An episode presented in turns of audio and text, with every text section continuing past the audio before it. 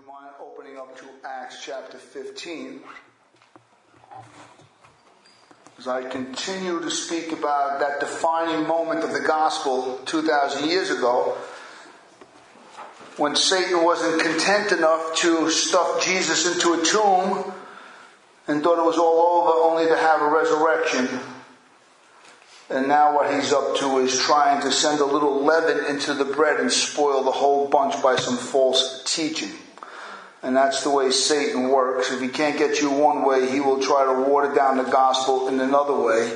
He doesn't care if you're singing about Jesus, you're praising Jesus, as long as you're trying to please God through some kind of religious gymnastics, Satan wins. He, he doesn't care. He knows that faith alone in Christ is the obstacle, is a threat to his kingdom.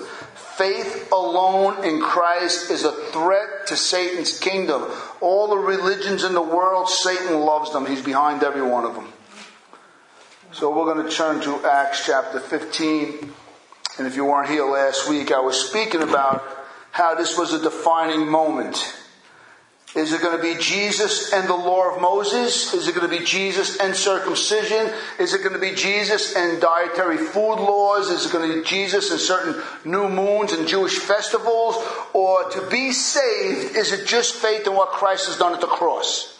That's the crux.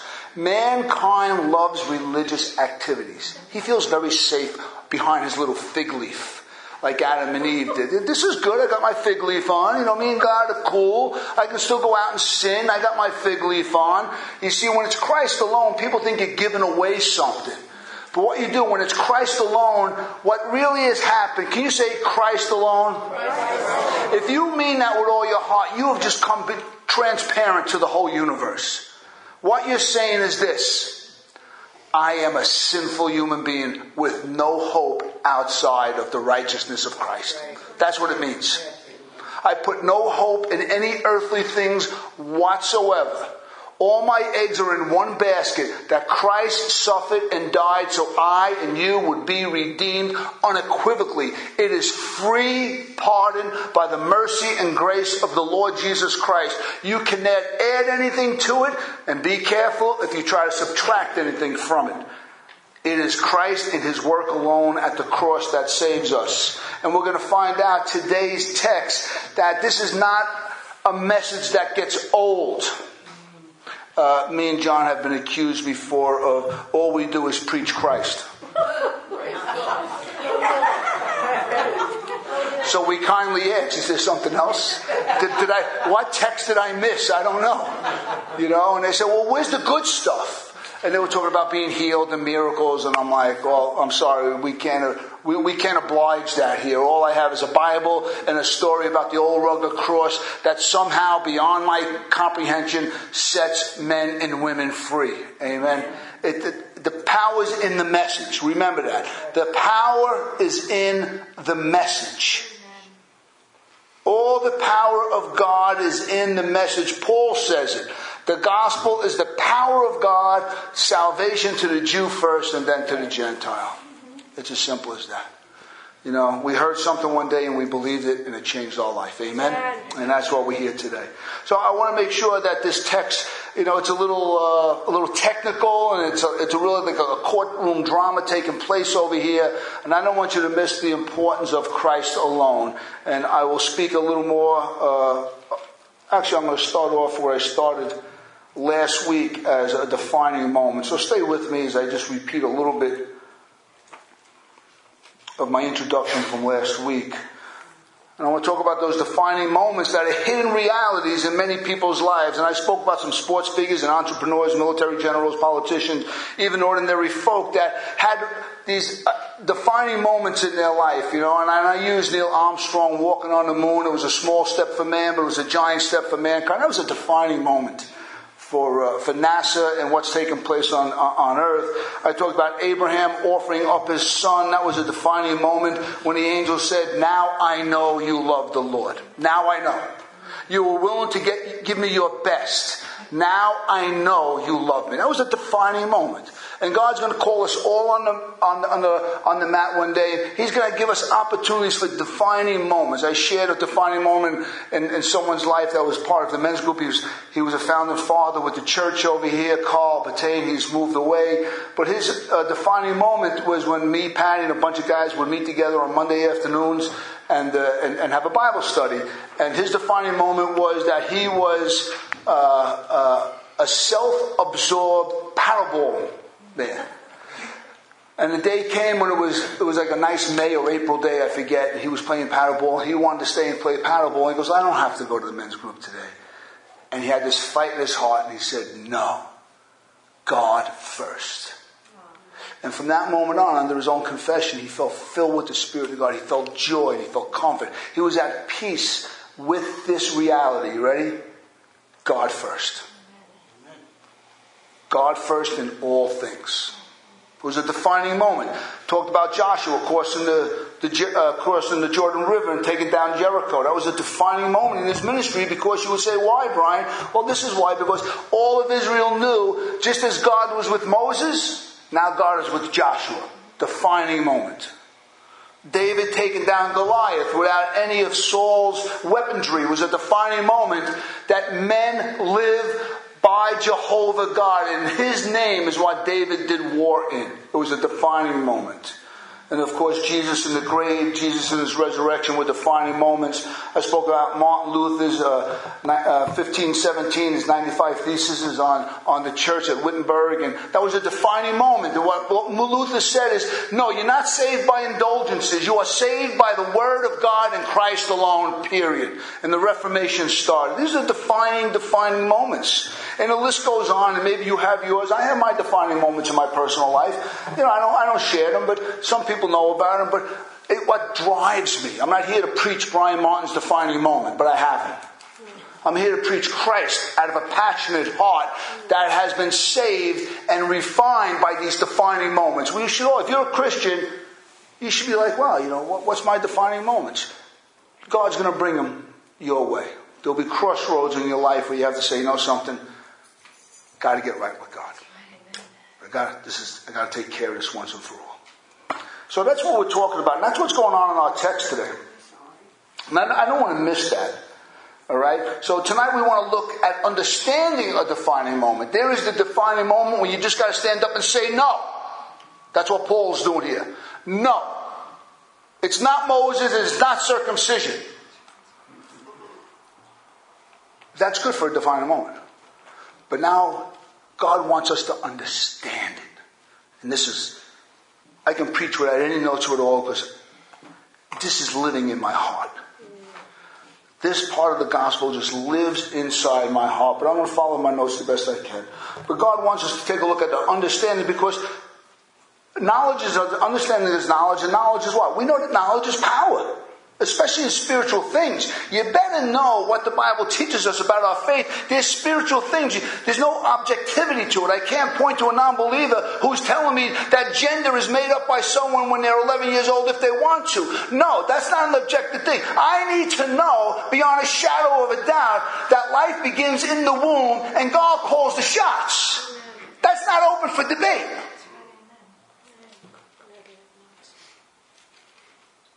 People are falling for that. I use that as the one lie that's out there in, in the culture today, this narrative. And people are falling by the wayside because they got no deep commitments to a barometer of what is real and what's not real. There's no absolute truth. Take away absolute truth, and guess what? It's a crapshoot. Be whatever you want it to be. And we live in a society today that's like that. As Christians, we need to know what we believe and why we believe it. it's not just believing in something, Many in religion and politics also defend emotionally, and I'm using politics because it's, it's, in the forefront today, just for a moment over here. And they don't, they don't defend something based on objectivity. They defend something on, on raw emotion. You think about abortion, and no one's given, they're running away from the science, and they're emotionally, no, you can't do it. There's no room for a conversation, no prolonged reasoning taking place. You can't defer to, uh, to science or, or to sonograms. Nothing. You can't even talk about it because they're so emotionally charged. It's the same thing in, in, in religion. I shared this before when I first got saved and I started talking to my mother about Jesus. She was like, You're leaving the faith, you're leaving the religion. It was just emotional. She didn't have a verse of scripture to base anything on. She, she didn't even go to church, but she's telling me I'm leaving a religion. I don't understand. I love my mother, but she was far from a church goer. Not even close. But it, it's based on raw emotion. See, when you believe in something and you don't understand it, all you have to defer on is emotions. there's no intelligent conversation taking place whatsoever.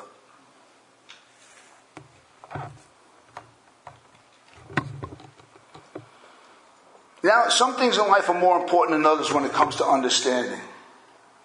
It's not so important when it comes to understanding why I'm still a Met fan. that board is insanity. Don't ask me why. My father was a Met fan. My uncles are all Met fans. Everybody's a Met fan. And we sit there and we watch the Mets and we cry all season.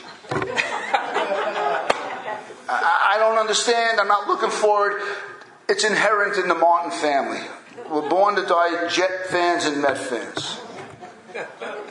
But understand something, this is not some personal preference. No. This is about eternal life. This is about souls. This is, we don't have an option not to understand.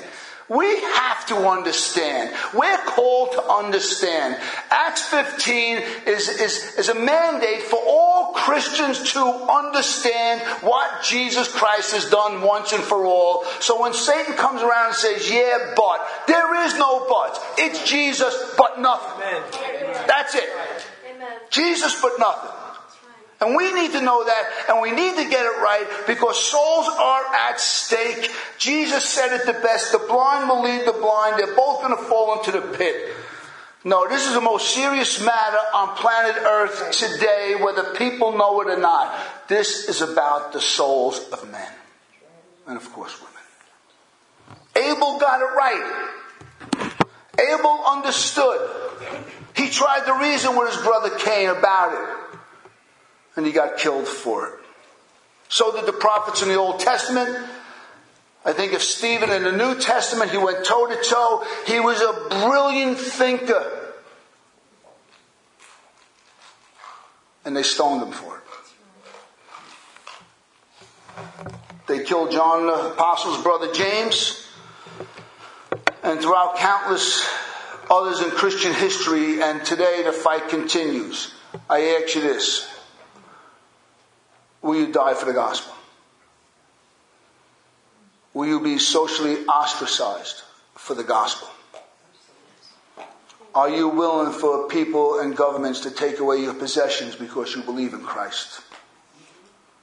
Are you willing to be called a hate monger and homophobic or xenophobic or something else because the Bible you read is contrary to modern thought?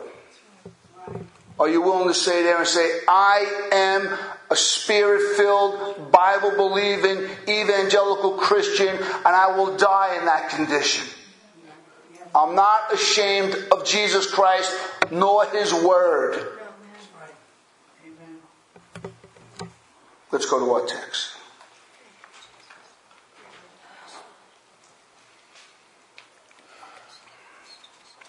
Matter of fact, I'm going to read 1 to uh, 12.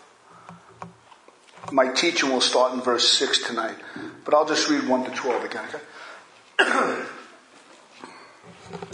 but some men came down from Judea and were teaching the brothers, unless you are circumcised according to the custom of Moses, you cannot be saved.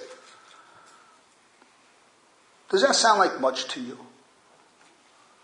Could you imagine men telling you you cannot be saved in faith in Christ alone? Think of the sheer audacity. Think of the hubris, the arrogance, the rebellion, defiance to tell someone that faith in Christ shedding his blood for you is not good enough to be saved. Think about that. And after Paul and Barnabas had no small dissension and debate with them, Paul and Barnabas and some of the others were appointed to go up to Jerusalem, the mother church, to the apostles and the elders about this question. So, being sent on their way by the church, they passed through Phoenicia and Samaria, describing in detail the conversion of the Gentiles, and brought great joy to all the brothers. Can you say great joy? Great joy. Did anybody taste the joy of God today in worship? Amen. That's because we won the fight in Acts 15. Okay? And we also won the fight when Luther fought against uh, Catholicism. That's why it is joy. When they came to Jerusalem, they were welcomed. That's a warm welcome by the church of the apostles and the elders. And they declared all that God had done with them. And here's Satan. But some believers who belonged to the party of the Pharisees rose up and said, It is necessary to circumcise them and to order them to keep the law of Moses. Does that sound familiar? Listen to this tone. It is necessary. You know the first time that kind of tone was taken in Scripture? I want you to think. Go way back into the book of Genesis. What did the serpent say? You shall not die. That's satanic. That's Satan. Verse 6. And this is where we'll pick up our teaching from 6 to 12 today. The apostles and the elders were gathered together and considered this matter. Can you say consider? consider everything will be around the word consider in these six verses. And after there had been much debate, Peter stood up and said to them, Brothers, you know that in the early days, excuse me, God made a choice among you that by my mouth the Gentiles should hear the word of the gospel and believe. That's Acts chapter 9. You go home and read it tonight. And God, who knows the heart, bore witness to them by giving them the Holy Spirit, just as He did to us. That's Cornelius' household. And he made no distinction between us, the Jew, and them, the Gentile, having cleansed their hearts by faith. Now, therefore, why are you putting God to the test by placing a yoke on the neck of the disciples that neither our fathers nor we have been able to bear? but we believe that we will be saved through the grace of the Lord Jesus, just as they will, Jew or Gentile. And all the assembly fell silent.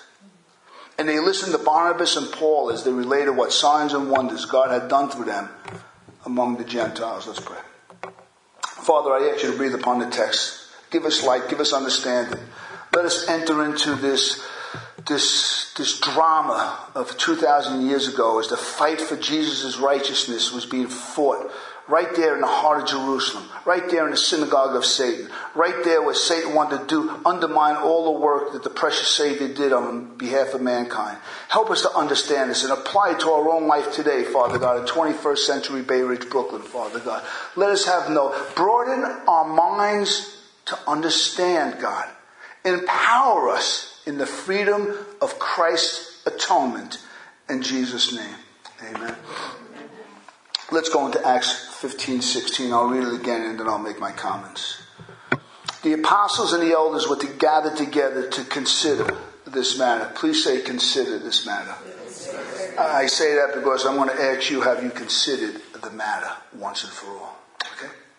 The apostles, probably just John, Peter, and James, the three apostles, with the elders, and the elders were leading men with the congregation, within the congregation, men who had spotless character, men who were beyond a certain age, maybe 40 years old, and that were beyond reproach. These were men that were pillars in the community. They, they put their faith in Christ. They came out of Judaism, and they were men of profound character that had a deep, profound wisdom on the things of God. So they, they held a very special place as they are today in, in, local Christian congregations. An elder is not a position of just, well, we've got nothing to do, let's fill a spot. That's not the way it works.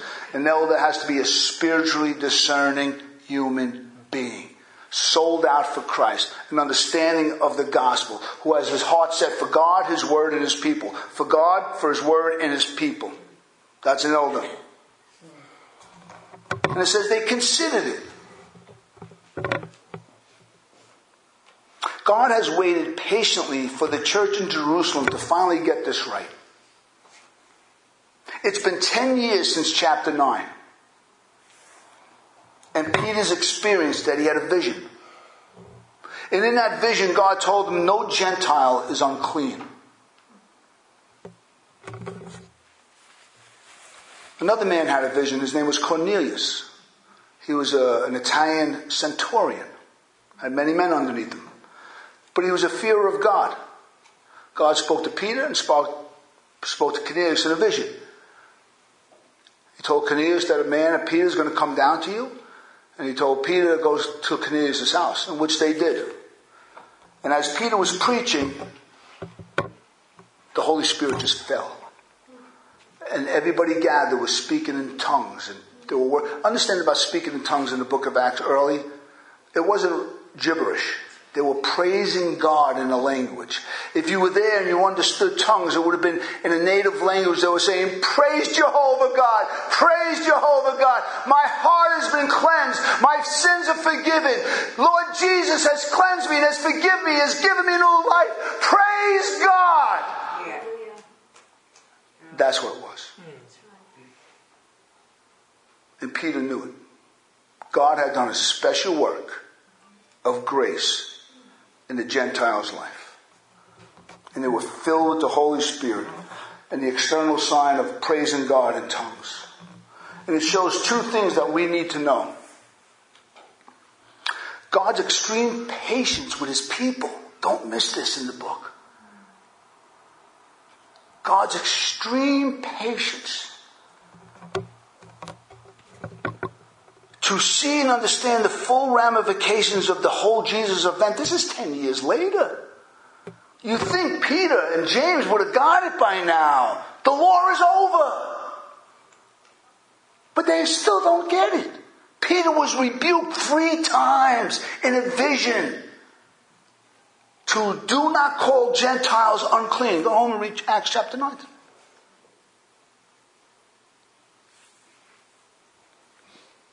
Don't miss that. Please don't miss it. Ten years have gone. And Peter himself just doesn't grasp it. He can't break out of the old religion. He knows it's not right. He goes on to say in verses 7, 8, 9, 10, 11, he goes, It's a yoke we can't keep, and we all know we're saved by faith. But why did not religion just die? Because the human heart is slow to learn. And God just didn't undo it right away. There was a transition taken between Judaism and Christianity. You had to be saved. Judaism was not saving you no more. But people came to faith in Christ, but they had a hard time giving up the religion. It's like many of us come out of Catholicism and you're stuck in, in, in, in mainstream orthodoxy, like maybe Catholicism or Greek Orthodoxy, and you're really involved, this could take a long time before you give up your, your Mary statues and your icons on the wall and your rosary beads. And, and I've shared this story with you. After about three years, I had this rubber figurine of Mary, and, and, and, I, and I was upstate in my mother's house, and I took it and I threw it in the garbage. That was it. Enough of these rubber figurines of Mary. It was about five o'clock in the morning. I was drinking my coffee. I was all all caffeined up and filled with the Holy Spirit, and I went there and I cleansed the house of all the idolatry. and then about 11.30 at night, I couldn't fall asleep because Mary was calling me.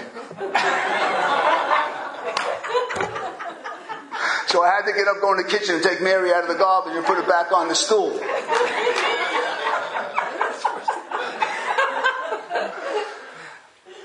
Isn't God patient with us? He really is. He's so cool. God's so, so good. You know, it takes a while, and I'm sure people here can identify with it. I was still blessing myself by the time I opened past every church. I had fingers going. You, go, you got to bless yourself, and praise God. I had holy water hidden somewhere. Those hangover mornings, get the holy water out. Bless yourself. And, and, you know, all kidding aside, we can have a good time, but these things are deep within us, aren't they? And I just want to remind us that we need to be patient with each other. God is so good, man. He knows what was going on in Jerusalem. He was going to fix the problem. And guess what? This is the perfect storm that God decided, let's get this right. Let's get it right. How slow the Jewish believers were at perceiving this truth and act accordingly, it, it, it's just so real. But God loves them greatly. He loves them. Even these Pharisees that were caught up between Jesus and the law, God's not pulling his hair out of his head. He, he deeply loves them. And we have to remember that in dealing with loved ones who are all caught up in nonsensical stuff. You have to be patient, but you have to be straightforward too. You got to clarify it. Can't miss, it can't be misconstrued. Don't try to remove the things. Just elevate the real Christ up. But God loves them greatly and now allows this head on collision with the gospel that Paul preached.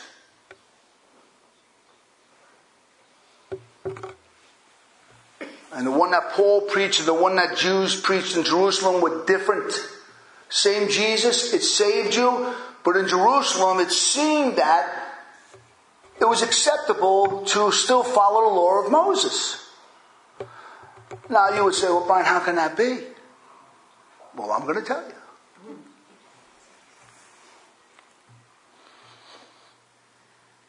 As long as the Jewish gospel stayed predominantly in the Jewish sector, it could work. Because they believed that Jesus Christ was the fulfillment of the Messiah and that he atoned for their sins, that he was the last sacrifice. This wasn't about other sacrifices. This wasn't about a high priest. It was just about circumcision and the law. That a Jew could be theoretically, they could be saved. But this gospel doesn't travel well in Gentile situations. Are you with me? Doesn't travel well. See, Paul was able to take the gospel, the pure gospel, and take it to the outside world, and they were saved. He didn't have to bring circumcision, didn't have to bring the dietary food laws, didn't have to bring the Jewish new moon, the Jewish festivals, didn't have to bring anything like that because Christ alone is good enough. But now God wants the people in Jerusalem to say, no, it's Christ and Christ alone. Enough for the Lord. It's over. Paul's gospel was the pure gospel. There was no hidden strings attached. There was no fine print. There was no hidden costs. You ever get those phone calls? You got these hidden costs. All of a sudden, I, you know, I went to lease a car and it's costing me twice as much as I thought because you got all these hidden costs. Who's going to win this battle?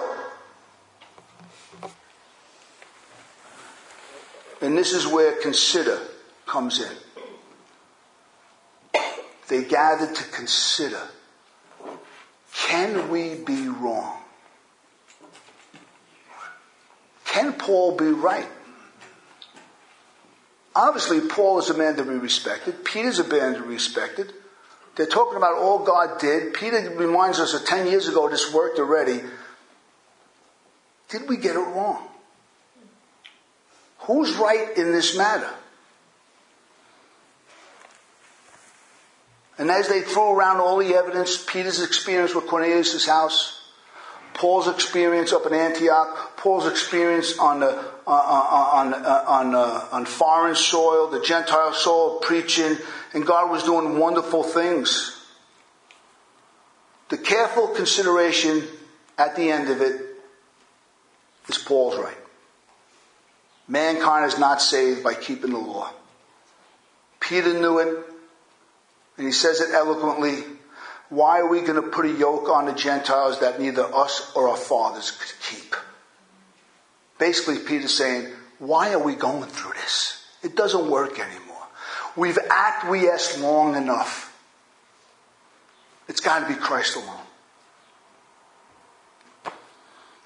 The emotions of chapter 5 are laid to rest. And just the clear work of God on the heart and this is where people miss it. I don't want you to miss it. People love to run around and saying who's doing this and who's doing that, who's saved, who's not saved. And, and I saw someone come out of the bar. I've heard that before, you know. Oh, you're saved. I saw you coming out of a bar and this one's smoking a cigarette so they can't be saved. And, and this one's doing this and they can't be saved. And someone went to an R-rated movie and they can't be saved. And nobody can be saved unless like you're living in a shelter somewhere. People do that. They go too far. What they miss to see is what God is doing on the heart. If you want to know where the Holy Spirit's operating, don't look for religion, look for the fruit of the Spirit. Look for genuine repentance. Look for people saying, I can't take my behavior no more. Something about myself is driving me crazy. I know the Lord is doing something in my life. That's what you look for. We can fool each other. We come here with the big Bible in our hand. Out getting drunk all night, philandering. And I come here with a Bible and it looks like I got my act together. You start quoting scripture. When I was first got saved, I ran into this guy. There was a little bookstore, Christian bookstore in Bay Ridge, and I used to love to go down there. The women that were part of my church, and we prayed. And I just, I was so happy to be a Christian. And there was this brother there. He was quoting. He's, he sounded like this great orator. He was quoting this one and quoting that one. I'm like, man, I can't wait to be like this guy. And I found out the guy couldn't keep his pants on for anything. He'd sleep with anything that would move. Uh, yeah, shock, right? I like that. But that's the truth. I was so mesmerized by what he was saying, I had no idea what he was doing. There was a disconnect. But that's what's taking place in our text. They just want all the Gentiles to look Jewish, sound Jewish, act Jewish, eat kosher food. They would have been very happy with that. But Peter had to remind us God cleansed their heart. And I'll explain what that means. The evidence is clear. God accepts others on faith alone. As Peter's experience on Cornelius' house shows, and Paul's experience on the mission field with the Gentiles confirmed. There's no getting around it. They got to do something with the law of Moses. God's working in the hearts of men without Moses, without circumcision, without Jews. With these clear evidences, it's clear to the pure in heart. Remember what Paul says? To the pure, all things are. You know what that means? That means this. When you're explaining something about God in the gospel, there's no buts. There's no buts. When Paul says, Hollow, let me show you Titus, who was a pagan at one time, who worshiped pagan gods, and guess what? He turned to Christ and his whole life is changed and transformed. He loves his wife. He loves the law. He fulfills the law from the bottom of his heart. He wants to obey Moses. He wants to obey Jehovah God. He loves Jesus Christ. There's no law Of. He just fulfills it just by faith alone. It's what Paul says in Galatians chapter. It's, it's the fulfillment. The, love is the fulfillment of the law or faith working through love. That's how you know. People get caught up in looking at things and seeing things. Oh, they're coming in late all the time. So what? They come in late. They're hear. And they're worshiping God. Oh, they're still drinking coffee. And they're like, don't worry about it. Tell them, to leave the coffee cup outside. You'd be surprised what me and John here. Who cares? He's got no shoes on. Who cares? He might smell a little bit. They're here and they're loving God. That's all that counts. God will give them a little hygiene lesson. Don't worry about it. Yeah, but you don't, you, know, you don't know. Listen, I do know. I've been at this a long time. This is clear evidence that God was doing something in our heart that men are saved purely on the grace of Christ, as verses 7, 8, 9, and 11 teach us. Go home and read it again. What's going on here? Level heads are prevailing. For now, anyway, Satan will be back again plying his trade of introducing leaven to the whole loaf of whole lump of bread so he ruins it with something. Indulgences will come, sacraments will come, holy water will come, infant baptism will come. You gotta do these things, you gotta kneel the right way, you gotta bless yourself from the left hand to the right hand to be saved. Get out of here! You gotta stand up and tell people you're out of your mind. Do you think God's concerned if your hands are clean when you're eating? It's not what goes into the body that makes a man defiled. What comes out of his heart proves he's defiled. People love religion. Because if I got religion, guess what? I can make myself sound real good while I'm tearing you down. Because I got my act together. I got my religious act together. I know when to kneel. I know when to confess. I know when to do this. I know when to do that. I can go through all the gymnastics and you're not doing it. Keep a Nice little inventory. Who's not keeping up to the standard? Double edged sword. But for now, the, the, the verdict is clear, becoming all clear to everybody involved. Christ is the only way. As a matter of fact, Peter's so strong and bold, he says to go any further is to put God to the test. Now, to you and me, we read that and say, put God to the test, you keep going. No, no, no. To a Jew, they knew what that meant. The clear implications is back in, in, the, in the Exodus when they tested God and God slayed them by the thousands. Because they put the Lord to God to the test. You do not put the Lord God to the test. The Jew knew that. When Peter used that, silence fell. That's a biggie. That's as much as us saying that's blasphemy against the Holy Spirit. There's certain things you just don't go against. And for the Christian, blasphemy against the Holy Spirit is just something you don't play games with. Testing God, putting God to the test, to the Jew, first century, is something you don't play. Everybody would have to step back and say, whoa, that's an accusation. That's, that's, that's, they're calling me out here. I gotta listen to this. You don't want to put God to the test. Once that expression is used, everybody needs to sit up and listen carefully. And that's what they did when they considered the matter. I use these texts and this, this consider to show you really what's at stake here. This is not let's get together and, and, and just talk about things. They were trying to settle something once and for all. It's interesting that Peter and Paul use personal ministry experiences. Peter reminds him of what happened when he went down to Cornelius' house and he preached the gospel and the Holy Spirit fell. Paul's relating all the signs and wonders God did through him on the mission field. But James stands up, and we'll speak about this next week, and he goes to Scripture. When you understand that Scripture and personal experience go together, then you understand what James means. It seemed good to us and the Holy Spirit. I'll speak about that more next week. Sometimes to really understand what the Holy Spirit is doing, you have to have consensus. You have to have wisdom in numbers. Patty, John, and myself will sit down and we'll, we'll analyze something, a situation, a circumstance. And we'll pray. And we'll ask the Lord for guidance. And what we'll have, we'll have a testimony of Scripture We'll have the peace of God. And then we'll have a Christian witness and experience that we can rely on and say, now we know God's in the equation. When you listen to the Holy Spirit, when you listen to the scriptures, you're listening to the Holy Spirit, who is the author of scripture. Amen? Amen. So James is going to introduce that next lesson.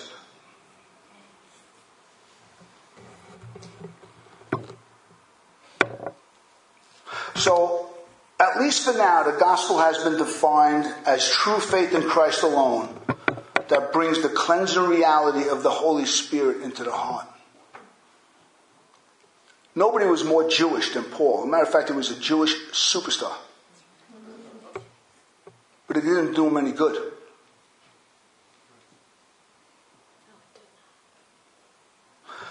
We're both Jews and apostles, elders and missionaries, and all others know that only God can grant the blessing of repentance. When Peter preached and the Holy Spirit fell and they were worshiping and praising God in tongues. When Paul preached, they were coming out of worshiping pagan gods. I don't think you get the full force of that to be blinded by paganism for 40 years of your life, 20 years of your life, worshiping false deities, superstitions. This is demonic. To one day just go to the marketplace to buy some milk and you hear a man preaching about Jesus and you're set free. That's what happened. Just like that. Paul was preaching and was set free. Instantaneous, spontaneously, by hearing about Christ, they were coming and getting saved. Their hearts were being cleansed by God. They were confessing their sins. Go to Acts 19. They were, they were confessing their sins. So when people say, well, Pastor, this, they're doing that and they're doing that, yeah, but you're not sitting there and they're telling me, they're crying in my face, telling me how they hate their sins. You don't see that part. You don't see the part that God's cleansing the heart. You're seeing things, religious things, or the absence of religion, and you're not seeing the heart being cleansed. And I try to encourage everybody who's part of this church listen for what the Holy Spirit's doing. Watch what the Holy Spirit's doing. At all times. All of a sudden, there's this spontaneous, heartfelt devotion to God. The God that Moses preached. The God that the law of Moses pointed people to. It's all there just by preaching. This is the fruit of a new religious life. These are new religious affections that have taken place. A life defined not by external requirements like circumcision or dietary food laws or Jewish festivals, but defined by a new heart. Listen to Paul in Colossians chapter 2, verses 11 to 12. We pull that up. In him you were also circumcised with a circumcision made without hands, by the putting off of the body of flesh by the circumcision of Christ. A little mysterious. But listen how he clarifies it in Philippians chapter 3.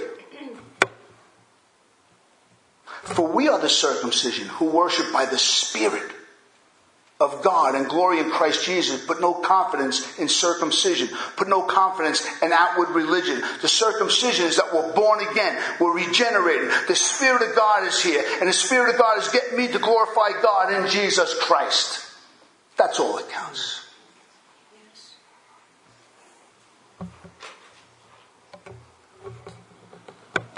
Let's go into some applications and I'll close.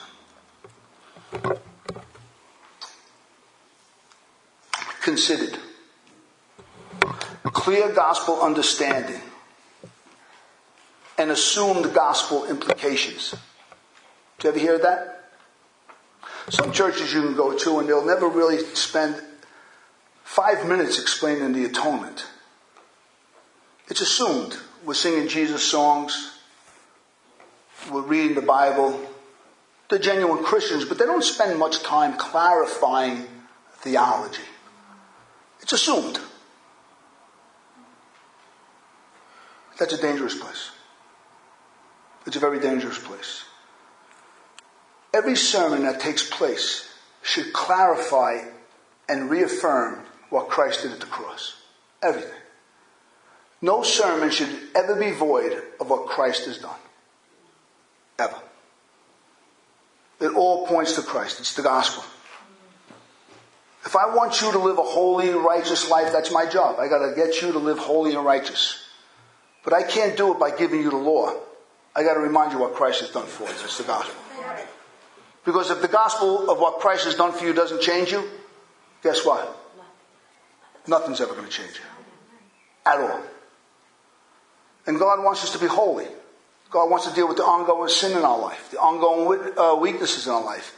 But shaking your finger at each other ain't going to change anything but being brought under the conviction of how awesome Christ is and how he gave himself up for our sins, that begins to change us. This is not about semantics. This is not about a war of words. Heaven and hell are at stake over here. As a Roman Catholic for 30 years, I never heard the word or the phrase, you need to be saved. Never once did I hear the gospel explained. Ever.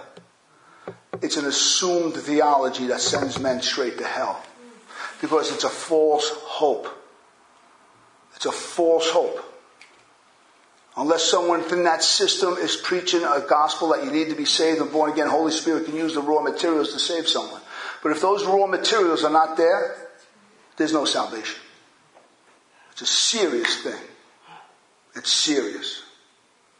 Number two, we're be clear. Faith alone saves it needs to be preached, it needs to be explained, and it needs to be understood. When it's preached, when it's explained, and it's understood, there alone you'll find genuine Christian joy. Listen to Acts 15.3. We read it already today. So being sent on their way by the church, they passed through Phoenicia and Samaria describing in detail the conversion of Gentiles. Detail. And guess what? It brought great joy. So when you describe in detail and you consider in detail, that's where you'll have genuine Christian joy. Listen to Acts 15:31, same chapter. And when they had read it, they rejoiced because of its encouragement. Religious joy centers around God's work in Jesus. And that is it. Three. Sanctification, real change. Acts 15:10. Now therefore, why are you putting God to the test by placing a yoke on their neck, on the disciples that neither our fathers or we were able to bear? There's no change under the law. The only thing you have is frustration. And Paul gives us the personification of religious frustration. The very thing I wanted to do, I could not do. The very thing I did not want to do is the very thing I did. O wretched man, who will save me from this body of death? Thanks be to God through Jesus Christ.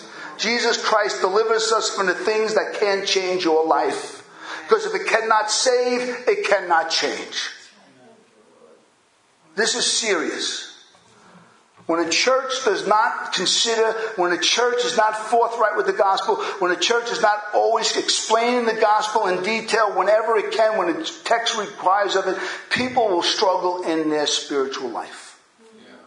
Because only a full understanding of the free work of Christ will set your hearts free for joyful living a Christian life.